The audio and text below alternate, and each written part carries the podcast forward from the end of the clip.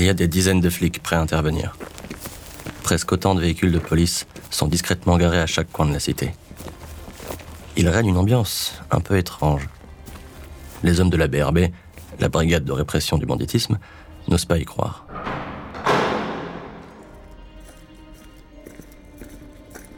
Comment Redouane Faïd a-t-il pu être si négligent? Planqué dans la ville de papa-maman, caché sous une burqa, repéré direct. À croire qu'il l'a fait exprès. Il ne fait plus vraiment peur, Redouane Fade. Bon, il ne fait pas rire non plus, mais passer de MacGyver à Mr Bean en trois mois, fallait le faire. Après s'être échappé plusieurs fois de prison, dont même une fois en hélico, il va se faire cueillir. Là, comme un débutant. Il est 4 heures à Creil, et les flics reçoivent l'ordre d'avancer. Il progresse dans l'escalier. Quatrième étage.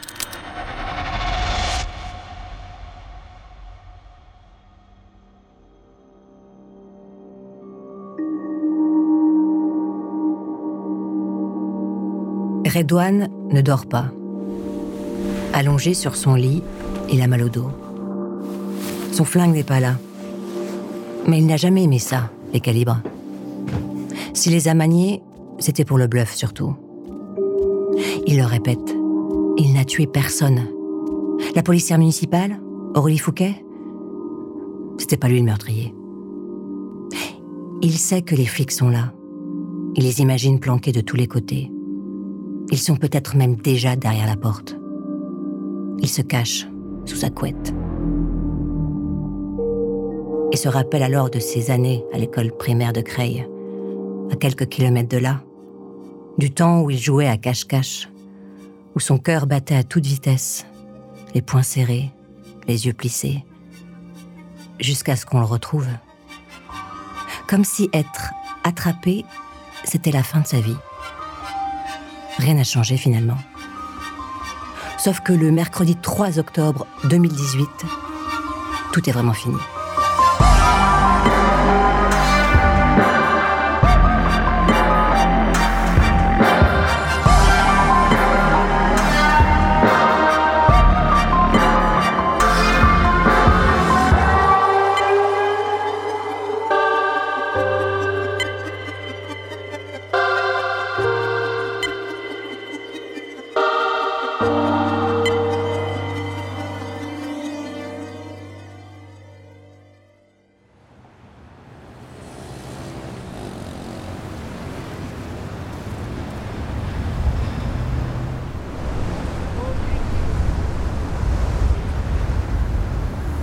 1978.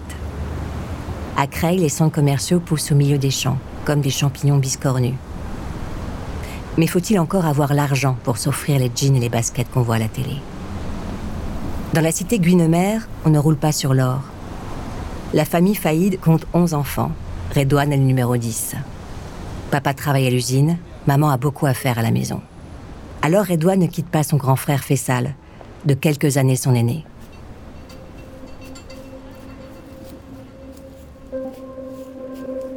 Il fait beau ce week-end à Creil. Et les enfants faillites s'occupent comme ils peuvent.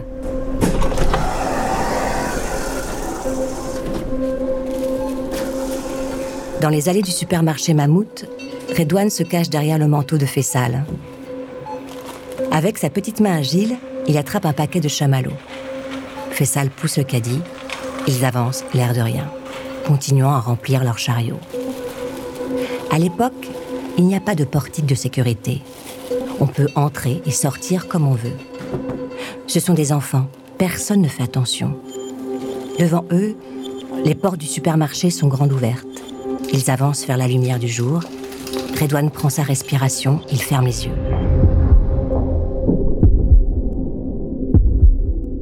Personne ne les regarde. Aucune alarme, aucune caméra. Redouane se dit C'est donc si simple? Il a tout juste six ans. Les agents de sécurité n'écoutent que d'une oreille la fille insistante, venue les chercher pendant leur pause. Elle leur assure. Les deux petits, là, ils piquent depuis des semaines. Ils ont amassé un pactole plus grand qu'eux. Des petites voitures, des gâteaux, des bons becs. Ils ont tellement piqué que leur butin, planqué dans les champs de maïs, se fait bouffer par les rats. Pour la première fois, Redouane Fade vient de se faire balancer. Il a une bonne tête, Il fait sa bonne tête. mais c'est déjà de la mauvaise graine. Mais il n'est pas de la mauvaise graine. Alors on va lui faire la peur de sa vie. Ils lui ont fait la peur de sa vie. Une main inconnue tombe sur l'épaule de Redouane. Il manque de s'écrouler. Les doigts du gardien se resserrent sur son corps chétif. Il n'est même pas surpris. Cela devait arriver. Redouane échange un regard avec Fessal. On l'emmène à l'arrière du magasin. Il n'a pas peur. À la maison, Deradji, le père de Redouane, est hors de lui. Il évoque des souvenirs terrifiants, parle de ce que l'on faisait aux voleurs du temps où il était en Algérie, à Hamamdallah, sur les hauts plateaux kabyles. Il va leur apprendre à ces garçons. Redouane se planque où il peut, entre la cave et la cage d'escalier. Il fuit, comme une petite souris en cavale. Il hurle, il pleure, il se débat. Son procès est expédié en quelques secondes. Maître Fessal fait son plaidoyer, le jury familial délibère, la sentence tombe pour Redouane et son frère, 20 coups de ceinture. Redouane retient sa respiration et serre les dents. Il compte, patiemment. Si c'est le prix à payer, eh bien, cela en valait la peine. 1983. Redouane a maintenant 11 ans et déjà plusieurs petits cambriolages à son actif. Le week-end, il zone avec ses potes dans Creil. Ils jettent des cailloux sur les oiseaux, s'achètent des sandwichs. Ils vont voir des films au cinéma Univers. Ce jour-là, on se bouscule pour la séance de 13 heures. Scarface cartonne au box-office. Parmi les spectateurs, il y a Redouane et tous ses copains. Le film, ils l'ont vu déjà dix fois. Le cinéma, c'est leur religion. Un truc sérieux.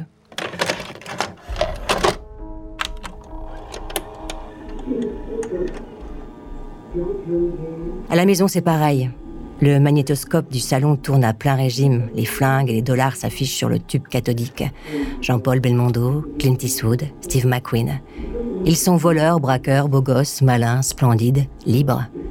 L'avenir de Redouane se dessine à la lumière de l'écran télé. Les petits cambriolages, c'est juste la bande-annonce. «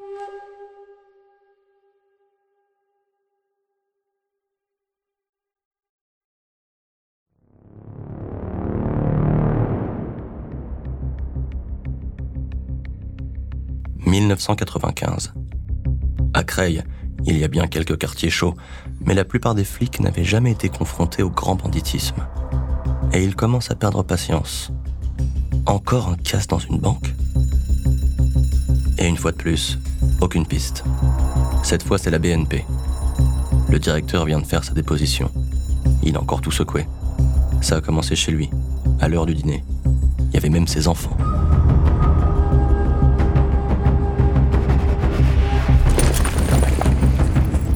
Des types masqués ont débarqué. Un Mitterrand, un Rocard, un Raymond Barre et même un Père Noël. Le gars de la BNP se souvient d'un détail. Le chef de la bande se faisait appeler McCoy. McCoy. Comme Steve McQueen dans le film Guet-apens. Les flics notent sa déposition et s'interrogent. Un voyou cinéphile? Ça ne correspond à aucun profil connu. Ce gang est une énigme. La BNP a perdu 195 000 francs. Et McCoy court toujours.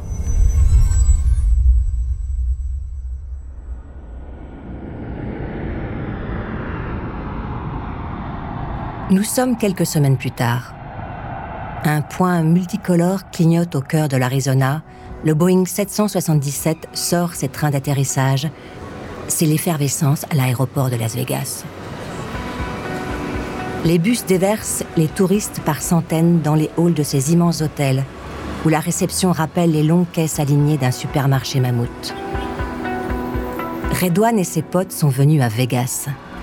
Pas pour voler des dollars, mais pour flamber grâce à l'argent récupéré de tous leurs casses. Il y est dans son film américain. Lui, le petit gars de banlieue, peut se payer la plus grande suite d'un hôtel de luxe, comme Tom Cruise dans Redman. Quand il revient dans sa chambre à 3 heures du matin, une fois seul, devant la skyline, Redouane pleure. Il pense à sa mère, emportée par un cancer, à son père, retourné en Algérie pour fonder une autre famille, et à son innocence, disparue pour toujours. Alors il les imagine avec lui, une dernière fois, ses parents. Il les rêve fiers et bienveillants. Ils lui disent Tu as réussi, mon fils, et maintenant, tu peux faire encore mieux.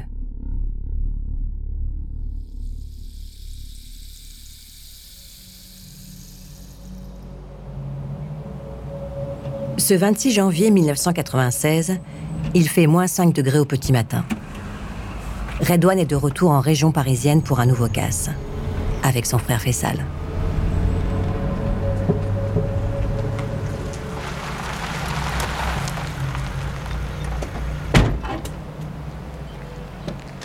Kingline, à Aulnay-sous-Bois, c'est l'entrepôt où les distributeurs informatiques de tout le pays viennent se fournir en barrettes de RAM. Ces petits bouts de circuits imprimés de 8, 16 ou même 32 mégaoctets. Ils améliorent les performances des ordinateurs et il s'avère qu'ils coûtent une petite fortune. Redouane Faïd n'est pas un geek, mais le matériel informatique, c'est devenu sa spécialité. Chez Kingline, il y a de quoi se motiver pour un casse matinal. Redouane remplit ses sacs quand il reçoit un appel on explique à Redouane que son frère Fessal vient de se faire choper par les flics. Il s'occupait de séquestrer les gérants de King Line chez eux, à Créteil. Mais les choses ont mal tourné. Un type s'est pointé dans l'appart, à l'imprévu. Quelqu'un a appelé les flics et maintenant, Fessal est en garde à vue. Redouane quitte l'entrepôt à toute vitesse. Il a abandonné une partie du butin. Le soleil se lève sur le toit de l'usine King Line. Le givre commence à fondre et Redouane Faïd va bientôt faire connaissance avec la police.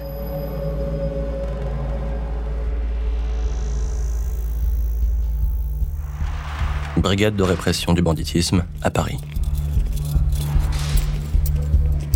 Les flics affichent un grand sourire.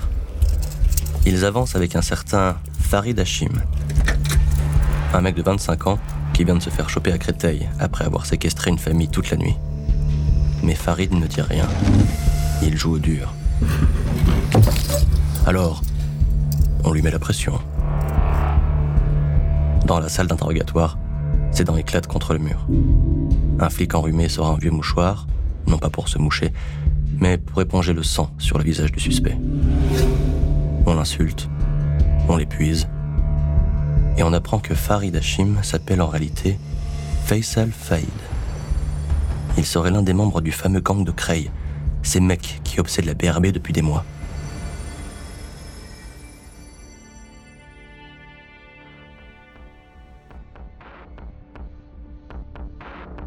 La première perquisition chez les Faïd a lieu cet hiver 1996. La PJ est persuadée que Faisal travaille pour un grand voyou, quelqu'un de chevronné, pas un débutant comme lui. Mais qui? Quand ils débarquent dans le 120 mètres carrés de la famille Faïd, les flics retournent tout. Les sœurs et les frères de Faisal, tout le monde est interrogé. Redouane, le plus jeune, se la joue plus que les autres. Mais personne n'a l'air ni bien malin ni bien dangereux. Les flics sont persuadés que le caïd du groupe se trouve ailleurs.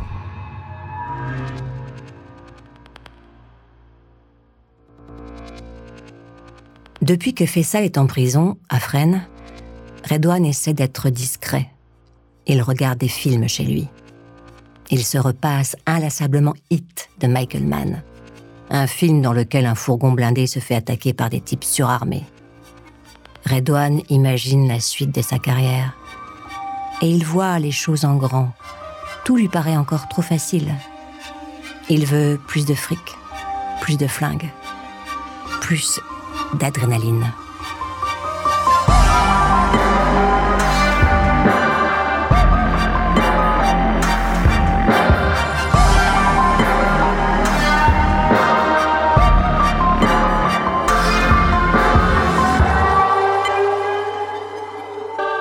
C'était le premier épisode de cette saison de La Traque consacrée à l'affaire Redouane Faïd. Retrouvez le deuxième épisode dès mercredi prochain sur toutes les plateformes d'écoute ou dès maintenant sur la chaîne Bababam Plus d'Apple Podcast. La Traque, un podcast écrit par Vincent Rébois. Voix Aurélien Goas, Anne Cosmao. Enregistrement Jean-Gabriel Rassa. Post-production Jean-Gabriel Rassa. Production Bababam.